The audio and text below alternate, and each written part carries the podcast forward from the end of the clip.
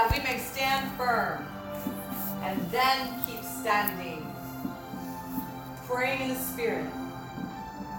So, Father, we thank you now for revelations to our heart, that you would open our heart by the power of your Holy Spirit to have the eyes to see what you want us to see today, Lord, whether it's conviction, whether it's comfort,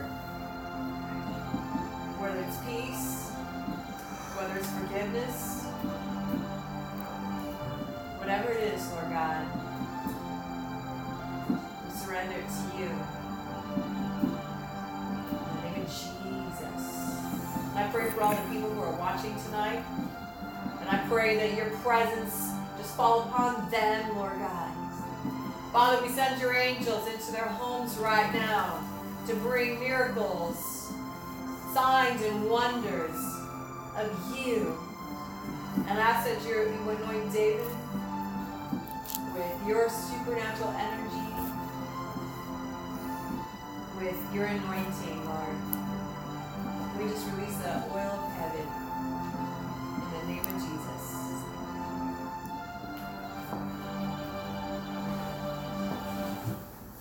Number two camera person. Yeah. Number one. Yeah. That was good. Okay, right? Yeah. Okay, and you guys can talk if you want during this. You can say amen, so it's not like a sign. You can even say hello. So.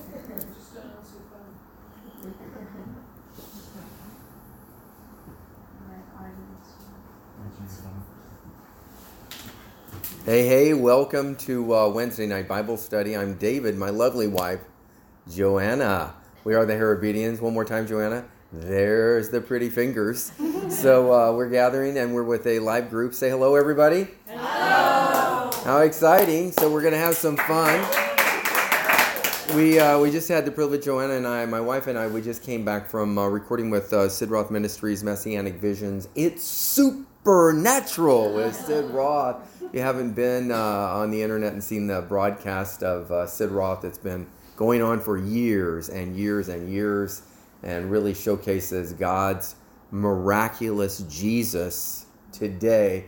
Jesus 13, or hey Hebrews 13 8, Jesus is the same yesterday, today, and forever. He remains the same. We sometimes change, but the Holy Spirit is here to change us into the image and likeness of His Son as we grow from grace to grace and faith to faith and from glory to glory. And if we'll allow Him to keep us on the potter's wheel, He'll add water to make us pliable in the Master's hands. Because without the water, what happens is the clay falls apart. So the water is the washing of the water of the Word and the Holy Spirit, and we become pliable in His hands. And if we get off track, uh, He'll smash the clay pot and build it up again. So if you felt smashed in days gone by, that's not a bad thing. He's just the master potter building you back up into a vessel of honor fit for the master's use, prepared unto every good work. The Holy Spirit's primary job is this to conform you and me into the image of his son. That's it. Amen. You know, people say, well, the Holy Spirit's job is to convict. Yeah, yeah. In the process, the goal when he convicts is so that we repent, we turn from one thinking to his thinking, the mind of Christ. When we repent, we return to the highest place with God. We return to the penthouse, repent.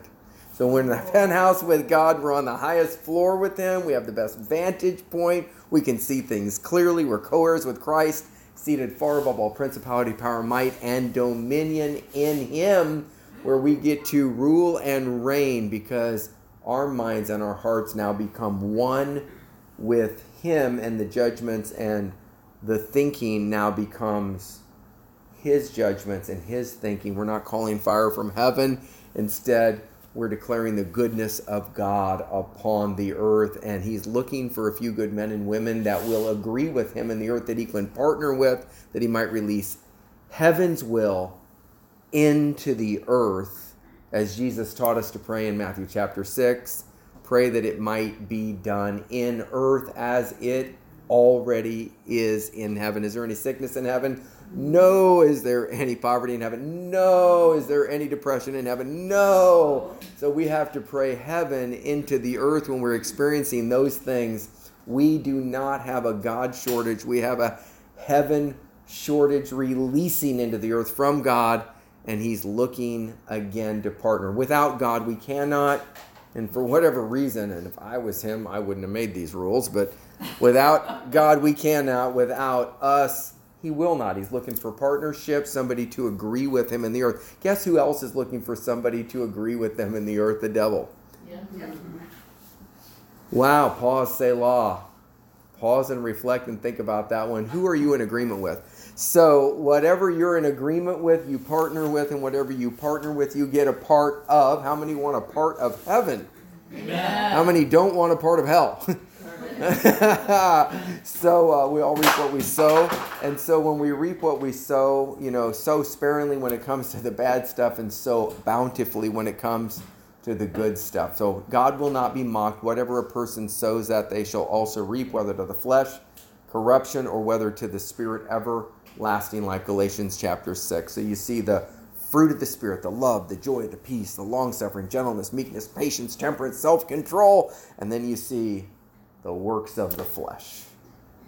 So we want to have the fruit of the Spirit, not the works of the flesh. It's all about partnership.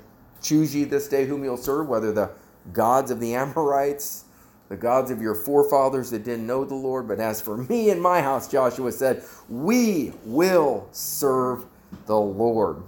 You know, it says choose life or death. And then it gives answer key. Choose life. what if you had the answers to the test? Could you flunk it?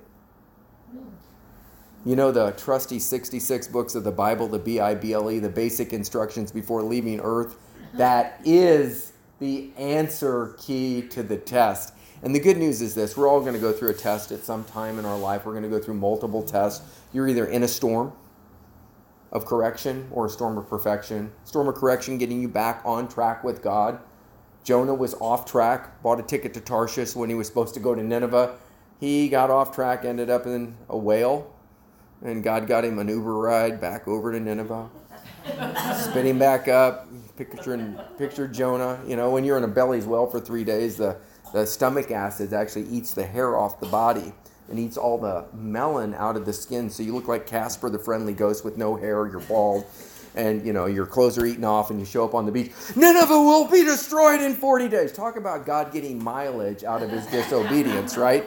Or you could be in a storm of, and by the way, Jonah got back on track during the storm of correction. God corrected him, and result of the storm of correction was revival happened in Nineveh. The whole nation repented. Jonah wasn't even happy about them repenting. You imagine you go in to preach in a nation, you're disobedient, God gets you there, you preach. It's the greatest revival in the history 100% repentance. And you're like angry about it. I mean, that's, that's a hard issue, okay?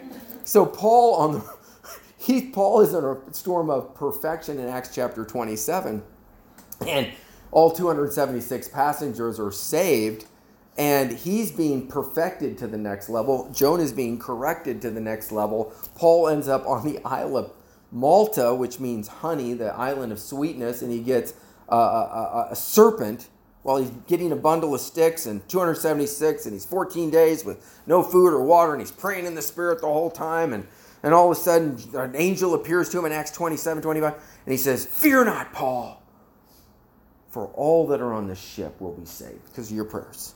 Just tell them they must stay in the ship to be saved. Today, I'm going to tell you this stay in Jesus to be saved. Amen. Don't leave the ship. Don't go to another false religion. Don't go to this. Don't go to that. Stay in Him, for in Him you live and move and have your very being. For in him there's life and there's light and there's peace, and he'll keep you in the hollow of his hand in protection and provision. He's Jehovah Jireh, the Lord that provides. He's Jehovah Shammah. He is forever present. He is Jehovah Sidkenu. He is the Lord your righteousness. And he's the one that fights for you. Jehovah Nisi, the Lord your banner. Jehovah Shalom, the Lord your peace. Jehovah Ra, the Lord your shepherd. 16 compound Jehovah names, but that's not tonight's message. That's a bonus nugget. It's exciting. So, whether you're in a storm of correction or a storm of perfection, when Paul put the bundle of sticks on the fire, a serpent came out and latched onto his wrist. So, you might have just come out of a storm only to enter into a battle. And what did Paul do? Everybody thought this venomous beast, this viper, this poisonous snake that had latched onto his arm, Paul is going to swell up, he's going to go numb, he's going to die, his heart's going to freeze up in that moment. And so they thought, surely this man who survived this terrible shipwreck must be a terrible sinner. For him only to survive the shipwreck and now a venomous beast grab onto him, he's going to die in front of us. But Paul merely shook the venomous beast back into the fire and suffered no harm. Then I thought it was like a god. And he's like, okay, that's not it either. And so he ends up, a healing revival breaks out with Publius, the, the man who's, you know, kind of running the island. And the mother in law is healed and a healing revival breaks out. So here's the good news you can be disobedient when you're called of God. I'm not saying that's the best thing to do because you could end up in the belly of a fish. you know, would recommend you obey. Or you can be completely obedient to the Lord and still end up in a storm. Either a storm of correction or a storm of perfection. The result after the storm is over is revival. Amen. That's good, isn't it? Amen. So we're either in a storm, perfection or correction. We're either just exiting a storm, got out of that one, or we're just entering a storm. And that's life. But isn't it better to go through the storms of life with a Savior? As they say in Espanol, ¿Quién es el capitán de su barco? ¿Quién es el capitán de su barco? Who is the captain of your ship? Years ago, there was a man in federal prison. He was getting ready to go to um, execution. And I remember what he wrote before he was taken to get juiced up and they were going to kill him. The last thing he wrote was that he was the captain of his own soul. That's scary. His best thinking got him a life sentence and the uh, execution table.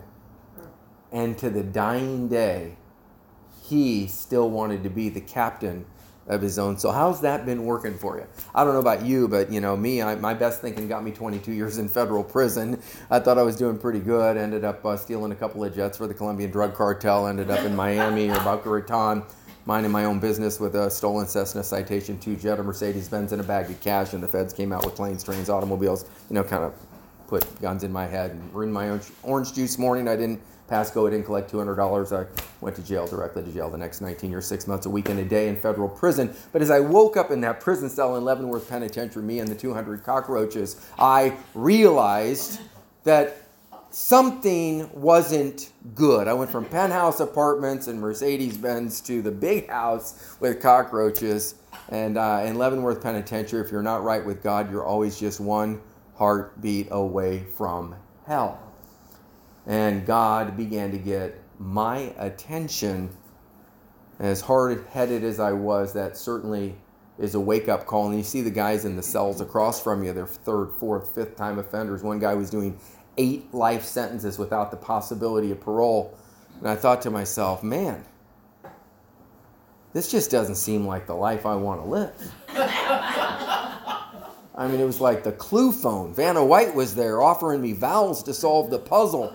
Took me a little while to get it, you know? And so, because of a mother's prayers and a father's prayers, God sent other people to share the love of God with me. And I was a knucklehead, hard headed. Hard head, hard head makes a soft bottom. And I was definitely, uh, you know, in some correctionable moments. So, God finally appeared in response, Jesus appeared in the cell to me in 1990 in Leavenworth Penitentiary, appeared uh, in a white robe uh, and by the shower. There's two other inmates with me, my co-defendant, and then Big George, who got life plus 90. It was his fifth offense. And, and uh, God ended up healing Big George miraculously of, of some sort of colon cancer. That's another story. There was another man in my cell by the name of Shane who got healed of five compression fractures and three blown discs instantly before my eyes in front of my chiropractor co defendant and who examined him afterwards. It was amazing what God did. And God had answered my prayer in response to Shane's need, who was as close to me as here. There was just enough between our bunks in Building 63 in Leavenworth Penitentiary for us to do push ups between the, the metal bunks. It was a very 8 by 16 cell, three beds, shower, you know, toilet and sink. And, and uh, God showed up in response to my prayer as a non believer at that point in my life. And I said, God, if you're real and you're still up there, Shane has five compression fractures and three blown discs. There's a chiropractor who can't do a thing for him. He's miserable and he's pain. He's 28 years old. And I said, God, if you're real and you're still up there and you heal, and you still heal today, I'm not asking for myself, I'm asking for him. This was what I'm watching, and he's listening to this radio preacher that he listened to every night five nights a week on 1550 AM, putting the little radio out and stretching the, the headphones to get the signal, you know, scratchy. Jesus, you know. And so I'm like, man, this is a pathetic situation. But in response to my prayers, God set me up in front of a licensed chiropractor who I knew who used to see 100 patients a week on the street before he was indicted with me. And uh, a gel came down on Shane's head, like clear. You could see it, but you couldn't see it. And here to here, I, I looked at it, and he had his headphones on. And as it came down over his head, I heard pop, crack, pop, crack, pop, pop, crack. Shane kind of took off his earphone, and he said, named my co-defendant, and he said, Dave, I'm healed. I'm healed. Hallelujah. And he starts speaking in tongues, and I'm like, wow, this is amazing. And he got up and he stood up and he bent down to his knees and he bent down to his shins and he bent down to his feet. And on the fourth thing, he put his hands flat on the ground. He had more flexibility than I did or my co defendant. And he got up and he was completely, instantaneously, miraculously healed. So God answered my prayer in somebody's behalf before I was even born again myself, if I'd have died after that prayer, I'd have woke up in hell. In hell, I would have opened my eyes because I did not know the Lord.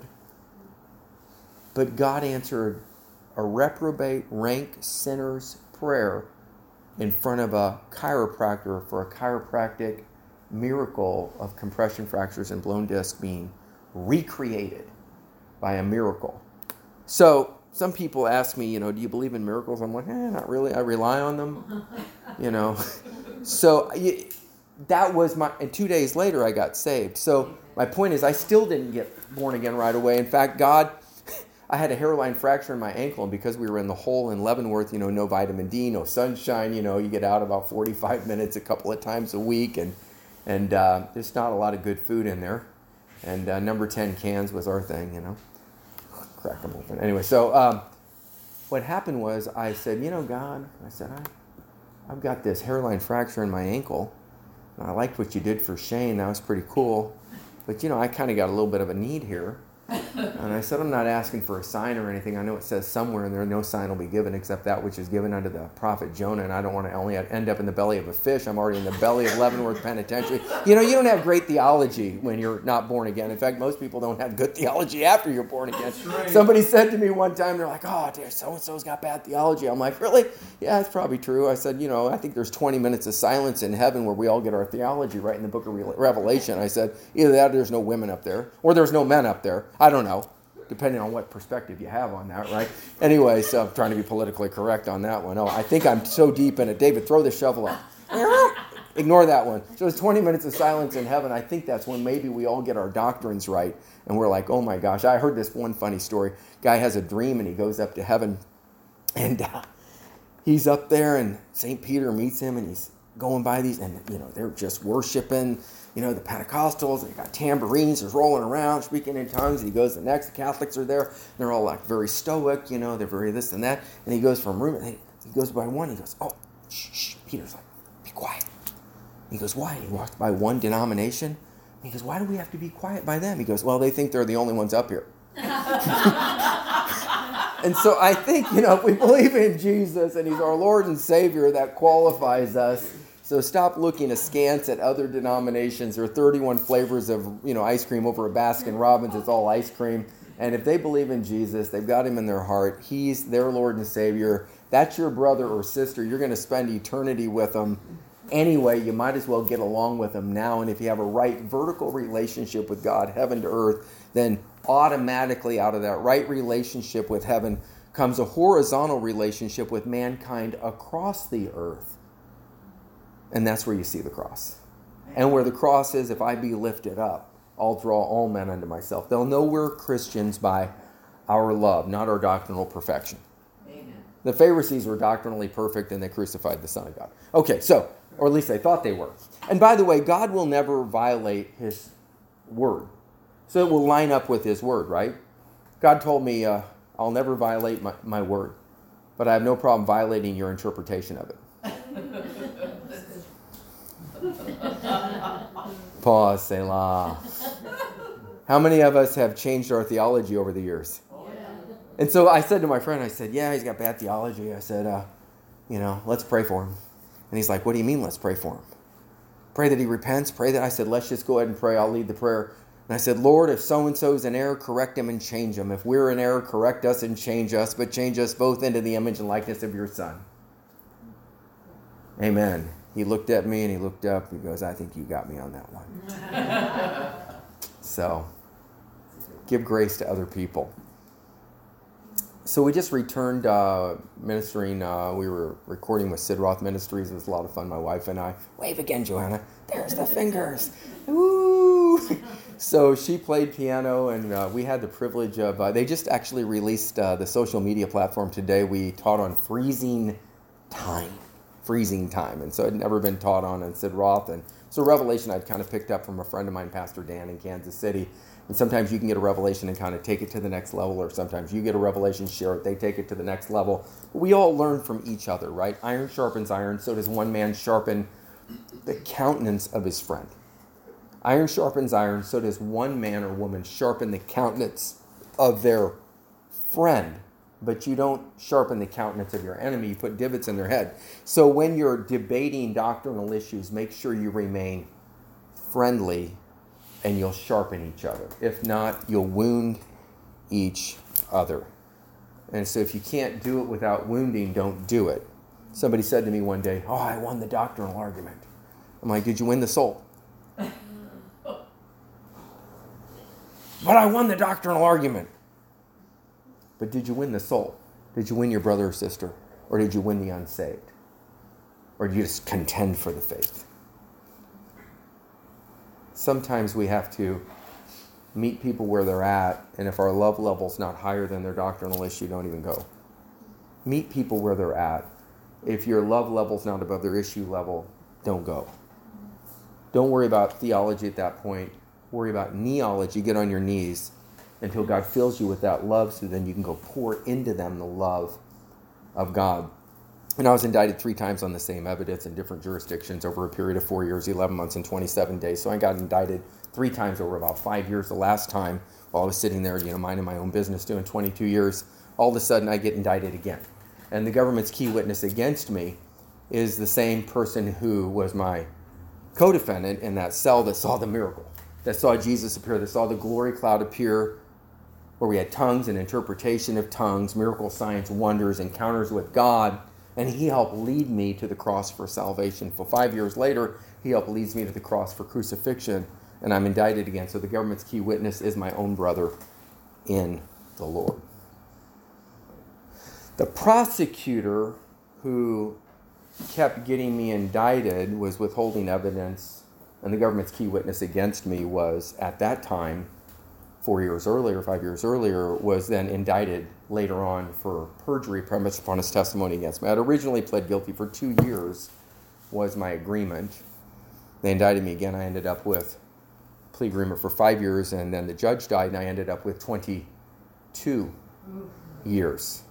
While I was on appeal, they indicted the government's key witness for perjury premised upon his testimony against me, a different prosecutor, and then the prosecutor's final gesture before leaving office was getting me indicted in a different jurisdiction and having written me a personal letter on U.S. Attorney government letterhead from him to me, telling me that the reason that he was retiring wasn't because of any of the allegations or accusations I'd made against him in federal court of misconduct or withholding evidence or using perjured testimony.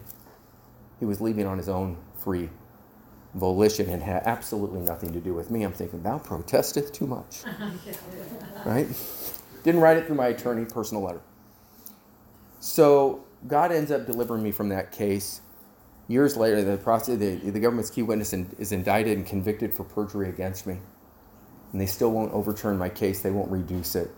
All the enhancements stay. I end up doing every single day of my prison sentence. I did not get a microwave miracle. I was in the crock pot for 20 years behind bars. My soul entered the iron, it says in the book of uh, Psalms 107. The Joseph in the Old Testament, he was in prison for years, and his soul entered the iron, one translation says. That's why we have a heart for prison ministry. We have Heart of America, Prison Ministries, heartprisonministries.org, and we provide leather bound Bibles. In fact, Lisa, would you hand me one of those Bibles on top there? Yeah, just grab me one of those.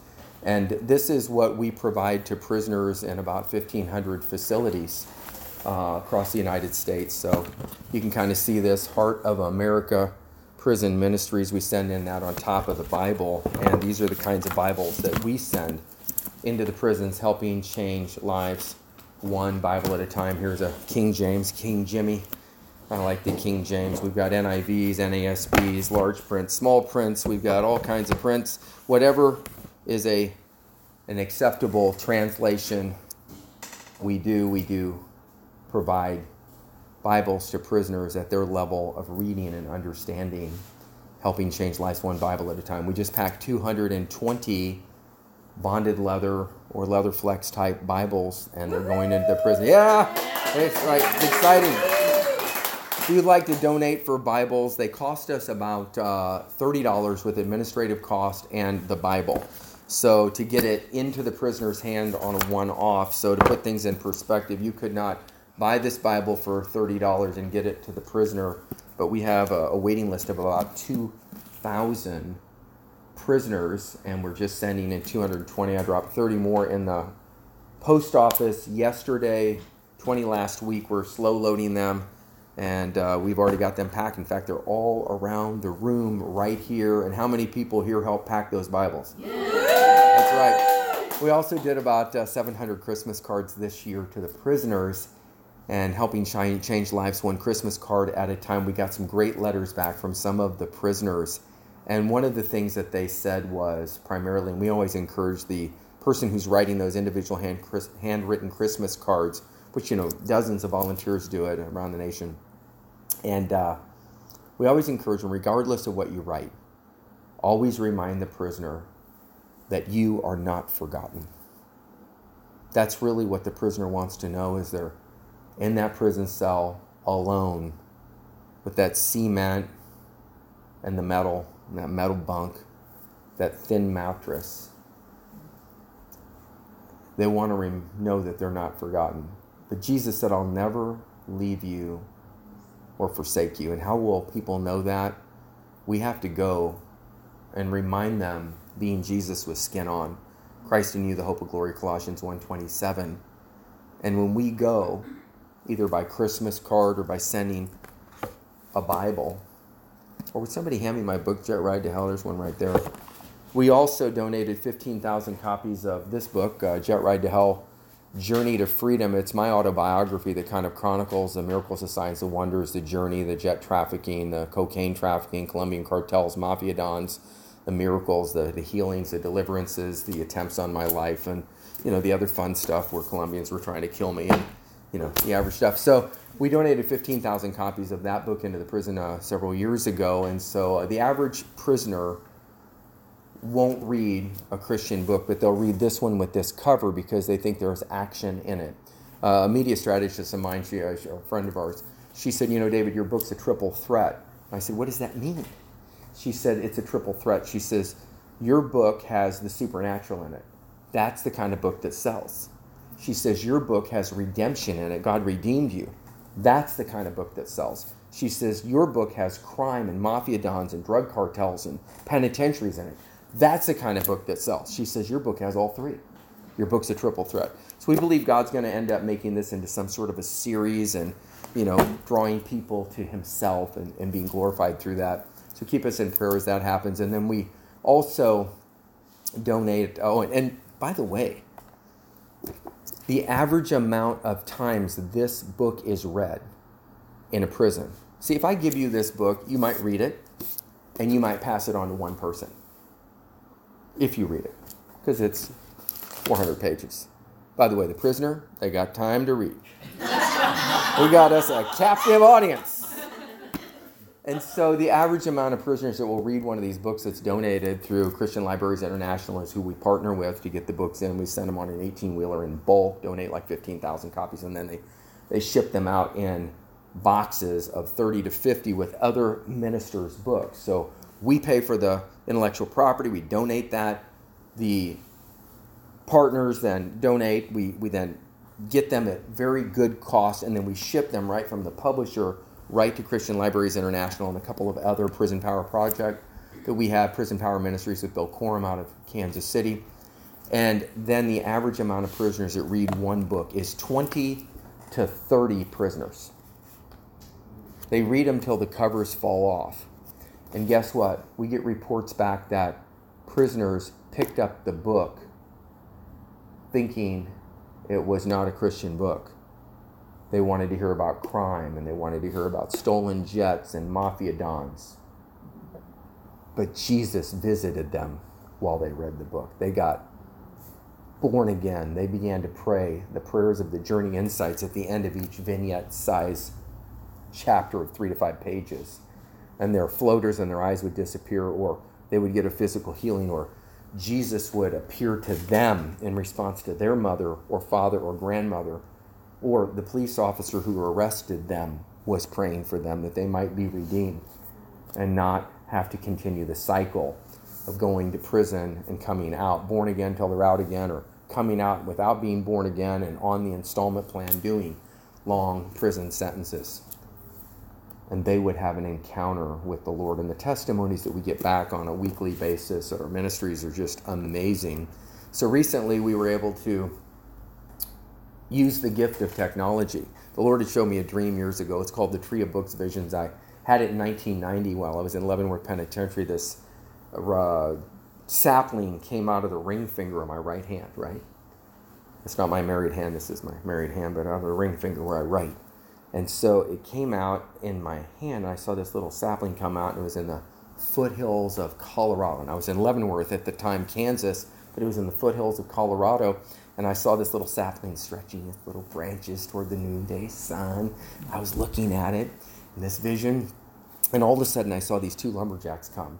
And one was a Satanist and one was a Christian. And I thought, what is a Satanist and a Christian doing walking together, stride and stride, lockstep, side by side in unity? And they came down and they were going to chop down this little sapling that was minding its own business. And when I saw that, I pulled my hand back and I hit it behind my back, and all of a sudden the hand and the vision disappeared. And the two lumberjacks with these single bladed, long handled tree axes all of a sudden look, and when they didn't have something in common anymore, they left. And I heard the words a timber, a timber, a tall timber, as high as the mountains it shall grow. And I saw this jack in the beanstalk, which coming out of the earth, and I was pushed back by this thing just erupting out of the earth in front of me. And there was an angel that stood behind me in this vision, holding me in place. And all of a sudden, the scene changed. And there was this huge tree, and it was like in Yosemite National Park or something like that. And it was a tree, and people were walking beneath the tree. They had clipboards, bright countenances. They were believers, and they were busy about doing things. And there was two prisoners underneath the tree. And I heard the words, prisoners will come to the tree in hopes that a book will fall from one of the branches for them.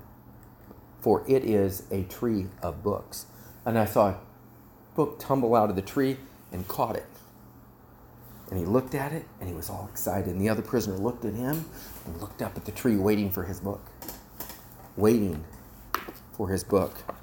Waiting for the book. the B I B L E, the basic instructions before leaving Earth. And I saw the two lumberjacks off in the distance. You can see this on heartprisonministries.org. Go to Tree of Books Vision, and it chronicles the whole thing because it's happened 32 years ago. But if God gives you a vision, wait for the vision. Though it tarry, it shall surely come to pass if you stay on track. If he's on put you on the prophetic railroad tracks, you may not know how far you have to go before you get to the promised land or to your destination or to your destiny to fulfill your purpose. God will give you a passion and empower you to meet the needs of others, the people. And the lumberjacks were there and they were in unity again, a Satanist and a Christian. And I heard the words, the lumberjacks will t- still come to try to chop the tree down. By the way, you lumberjacks trying to chop the tree down, I got news for you. The Lord said they'll not be able to, for now the tree has grown too strong, and people surround the tree to protect it. And I woke up, and in complete obedience unto the Lord and the calling, I said, God, I don't want to be a writer. I don't even like to read.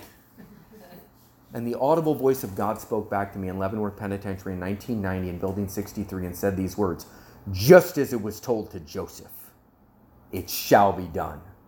And the Holy Spirit on the inside of me said, Yes, Lord. And I'm thinking, What just happened? I'm not, not even a part of the decision making, you know? I'm thinking, My mom's prayers. You just can't run from the call of God on your life. Here I am, Jonah, running and I'm in the belly of the big beast. anyway, God put in me a desire. I waited. I, I, looked for three days to try to find somebody to replace me because I wanted to do something else. Right? I'm, I'm just keeping it real. That's just exactly what happened. You know, I was stuck on stupid. I know what I'm doing. I'm smarter than God. Anyway, I finally realized, you know, because of my best thinking got me 22 years, I probably am not as smart as God. And so now I realize that, you know, I had to lose my mind and get the mind of Christ. and uh, his mind will make you look crazier than you look when you think you're doing the right thing.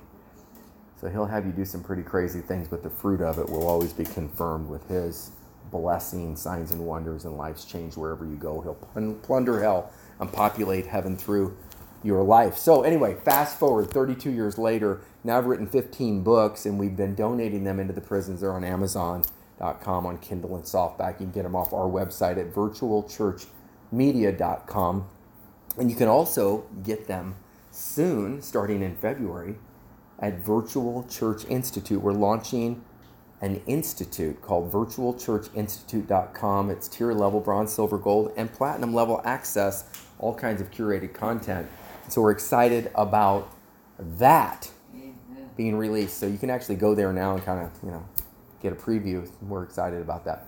But uh, what happened was I got this call, and they said, David, 10 books have been rejected, but they want your book, Jet Ride to Hell, on this new Edovo tablet. I said, What is an Edovo tablet? Christian Libraries International. They created these tablets during COVID, like a Kindle reader, and instead of sending in this book, they send in a tablet that's donated and then prisoners, and I don't know exactly how it works, but they go and check out the tablet, and on the tablet is 50 books. Wow. And they can recharge it, it's not connected to the internet. And so they said they want your book, Jet Ride to Hell Journey to Freedom. People are really asking for this book. They're writing it. Can you send us others? So they said if you'll donate your intellectual property rights to Jet Ride to Hell Journey to Freedom, it'll go to 150 prisons, reaching 100,000 prisoners with a click of a mouse. And so I thought, oh, let me pray about that. I'm getting a yes.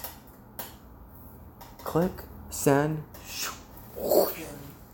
with modern technology. And all, yeah, no shipping, no printing costs, just an electronic email. And the tree of books vision suddenly became populated with books in the tree. And the Holy Spirit said to me, Tell them you have another book called Hope Deferred that you think will help the prisoners, and let them know you have other books. So I email back. I said, I have another book I think would be helpful. Also, I've written other books. 30 seconds later, we want them all. Oh, I'm like, oh my gosh. So I could only load up six. I sent over the six. I think it was five or something like that. And uh, the person writes me back You're the most published author on this tablet. Mm. I'm only putting six on for now because there's only the maximum of two by another author, English and Spanish. And so I thought, oh my gosh, I became the most published author. The Tree of Books vision. It's not your ability to do it, it's not your marketing, it's not your prowess, it's not your skill set. It's the calling, it's the gift, it's the grace of God. It's Him who breathes on something and causes it to come to pass. And it's those that are around you that are praying to protect what God has put in place because we're one body, many parts. We can't do it alone. We need each other. And yeah, God calls forth a, a quarterback, He calls forth a linebacker, He calls forth a, a punter, a place kicker, He calls forth somebody who's a wide receiver, He calls forth coaches, He calls forth people to do the grounds. Everybody plays their part and we share equally in the harvest. But we have to be in position or it breaks down. Amen. And so, 32 years later, the tree of books vision has come to pass, not by power and by might, but by my spirit, saith the Lord of hosts. The mountains are removed. So, two years ago, I'm in Kansas City and I'm presenting at a, at a business meeting unrelated to you know, Christian ministry. Somebody calls me up at the end and they say, Can you just close out the meeting? And while I'm closing out the meeting, I see this person on the front table. I mean, they're at the front table and they look familiar. I can't really figure out who they are. But God fills me with love in my heart for this man. And I'm thinking, who is this guy? He looks familiar. I wonder if he's from my dad's church, right? And it becomes so, so crazy the amount of love I have for this guy that he finally looks at me right in the meeting and he speaks back, Are you looking at me that way? And I said, Yes, I am kind of sat back. And so I finished. I go over. I said, It's good to see you again. I shake his hand. I'm like, Who is this guy? And he says to me, It's really too bad what happened to you. I'm thinking, Well, he knows my past. Okay, that's good.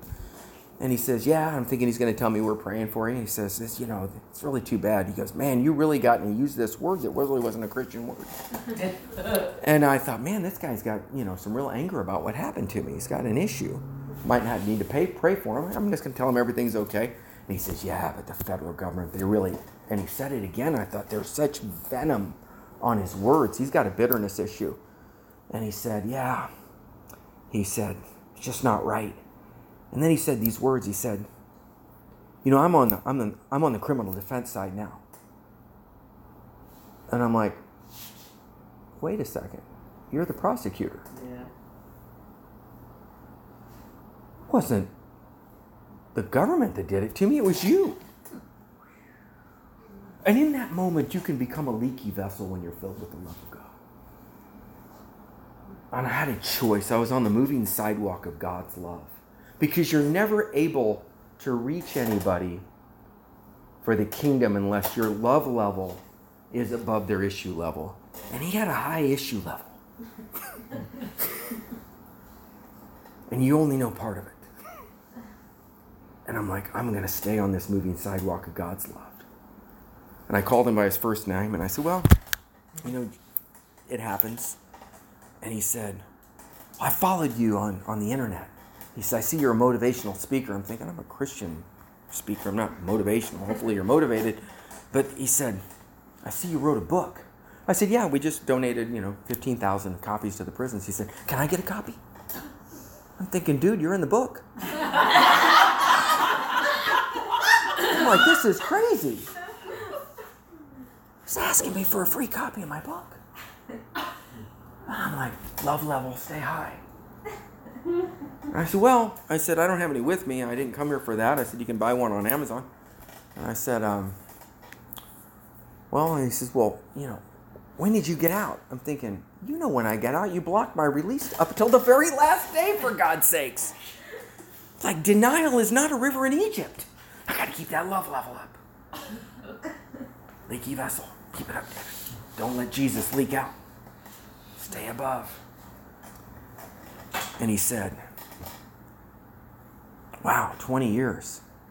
He said, You look great. He says, It looks like you haven't done a day in prison. I said, Well, yeah. He says, How did you make it through 20 years? And I called him my name. I said, Well, so and so? I said, I've just learned one thing prison will either make you bitter or better. Mm-hmm. And I just chose not to be bitter. And he looked at me, kind of slouched his shoulders. And I said, Well, I said, it was nice seeing you again. I went to shake his hand, and the Holy Spirit got me. The Holy Spirit on the inside of me, the same one in that prison cell 30 years earlier, that when God spoke, just as it was told to Joseph, it shall be done, the Holy Spirit on the inside of me involuntarily said, Yes, Lord. That same Holy Spirit, I call him Jehovah Sneaky. when I went to shake the hands, the Holy Spirit on the inside caused my arms to go around this former prosecutor and to hug him. And guys don't hug long. We're like, good, good, good, we're good. All right. Let alone prosecutor ex con. But about three seconds, and the love of God flowed out of me into him. And as I let go of him, he's like, like, what is this? The next day I saw his girlfriend. I didn't know at the time we were talking, and she says, Yeah, you really messed so and so up last night when you gave him a hug. And I said, Oh, and then I realized, okay, this is the girlfriend. He said he felt something he's never felt before. You know, you can preach all day long, you can preach John 3:16, you can hold it up at a football game. Might have an effect if somebody's praying. You can tell people at Christmas time, Jesus is the reason for the season. It is, but it doesn't have power. But when an impartation, an encounter, an experience, a tangible presence of God that I experienced in that prison cell when the glory cloud appeared and Jesus appeared, and I drank from that cloud, and it's in my book, Jet Ride to Hell Journey to Freedom. When that stays with you, and that encounter that you have with the Lord, is not the climax of your experience, but it is the flashpoint, and it continues to fill and maintain and stay with you and saturate you. Then you become leaky with God's love instead of leaky with just you left over. And I thought, who would think that with everything that happened, that God would allow me to be the one that was in that moment to be a vessel, Jesus with skin on. What an honor to be in that moment. But it's only by the grace of God you pass those tests. For me, it was more healing than I think maybe for him. I don't know. If he takes that flashpoint and carries it forward and it becomes something that continues on as it was for me in the prison cell, at this point in 1990, 32 years ago for him, two years ago. It's a wonderful thing. If not, he can never stand before God and say, I did not know. Our job is not to save, our job is to share and introduce people to the one who saves and heals and delivers and sets free. Whatever your situation is, whether it's a long prison sentence, or a tough marriage, or a divorce, or being treated unfairly at your job, or being persecuted by family or friends, whatever that is, it will either make you bitter or it will make you better. And guess what?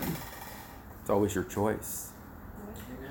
Choose not to be bitter, Amen. and God will make you better and the very people that God allowed to do wrong to you, that the devil sent against you in your storm of perfection to go to the next level, or if you were off course, maybe a storm of correction, you might be the instrument that God uses for him to go reach in that moment with Jehovah Sneaky. to hug them and to release the love of God. Obey and stay filled. And don't be leaky. Be sneaky with God's love. And His grace will abound out of your vertical relationship from heaven to earth and the horizontal relationship across the earth with mankind will reveal Jesus is raised from the dead. He was hung up for your hang-ups and mine. If you've never accepted Jesus Christ, if you've never had an encounter with the risen Savior today, I invite you. He said, Behold, I stand at the door and knock. If you hear him knocking, you can invite him in today. See, in Hebrew culture, the door handle was only on the inside in the house during that time. So a person would have to knock and they would have to pull the rope and they would have to let them in the door. So it's always somebody in the house. So Jesus says, Behold, I stand at the door and knock. You have the ability to let him in or to keep him out. He's all powerful, but he won't violate your will or mine because he's all love. He goes where he's invited. For me, I had to be indicted to invite him. Don't be that way. You know, when you get into a fix, it's because God's trying to fix something in you. And if you can get out of the fix, or you can hire somebody to fix the fix a lawyer, a doctor, psychologist, psychiatrist, a senator, a money man, a mouthpiece before you yourself gets fixed. God will just have to fix another fix to fix you. You're in the fix so God can fix you. Just get fixed. Seek first the kingdom of God and his righteousness, and all these other things will be added unto you. Because if you get fixed, now you're healed. And where you were wounded the most and healing comes now, healing will flow through you to others by his stripes, his wounds. We're healed. Where you were wounded the most, drug addiction, whatever it was, when you get healed, healing will flow when you're healed. Hurting people hurt people, heal people heal people. The only time we look down on somebody is when we're bending over to pick them up, dust them off, Amen. put our arm around them, walk them in. So if you've never received Jesus as your personal Lord and Savior, I invite you to do that now. And I believe God's going to breathe on you in a supernatural way because He's a tangible, He's a real God. And what he did for me, he's no respecter of persons, Acts 10.34. If he did it for me in a prison cell in response to my mother's prayers in 1990 in Leavenworth Penitentiary with the cockroaches, he'll do it for you right where you're at. It may be the penitentiary of pride you're in, might be the lockdown of lust, might be the bastille of bitterness. You might have the handcuffs of hatred on or the shackles of shame. It doesn't really matter. He comes to set the captives free. The root cause of addiction is a need for love. God wants to fill you with that love like He filled me with the prosecutor. And He wants to set you free from rejection and approval addiction at the same time. And God's going to do some healings tonight as well as you watch this. So you're ready, just say these words Lord Jesus, I need a Savior. I hear you knocking. And I say, Come in. I willingly open the door to my heart. And I invite you in. And I know there's some areas of my life as I invite you in, I don't want you in every room. I'm ashamed of some things. But I'm giving you permission to go in and clean them out and to set me free. And I give you lordship of my life. I believe you died on a cross. And I believe you were buried in the tomb. And I believe you were raised from the dead on the third day. Write my name in the Lamb's book of life with your own shed blood. Fill me with your glorious Holy Spirit, con tu Espíritu Santo, en el nombre de Jesucristo, con el poder y el Espíritu.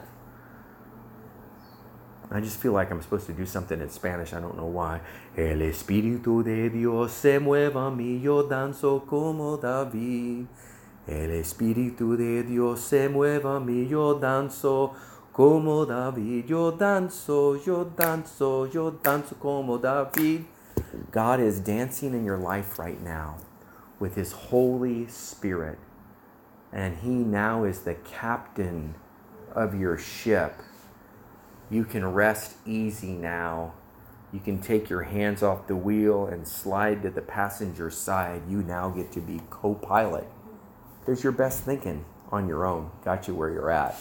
But now he's giving you the mind of the Messiah, the mind of Jesus, the mind of Christ. You get a chance to lose your mind and get the mind of Christ. How exciting old things are passed away. Behold, all things are become new. Write us at info at virtualchurchmedia.com. We'll send you some free resource materials. That's info at virtualchurchmedia.com. I'm going to send you an electronic book and some other things. I'm David, and this is my lovely wife, Joanna. There's the fingers. We are the Hairabedians, virtualchurchmedia.com. If you want to sow a seed, partner with us, fuel us up, send us out. Feel free to do so on the give link. But we wish you a wonderful night. And one final thing I declare healing. I release the healing balm of Gilead into your life. I break the spirit of addiction completely out. I command the iniquity cords to straighten out. And I take the wicked and the crooked paths and I make them straight right now in the name of the Lord Jesus Christ. I thank you for rewriting their history.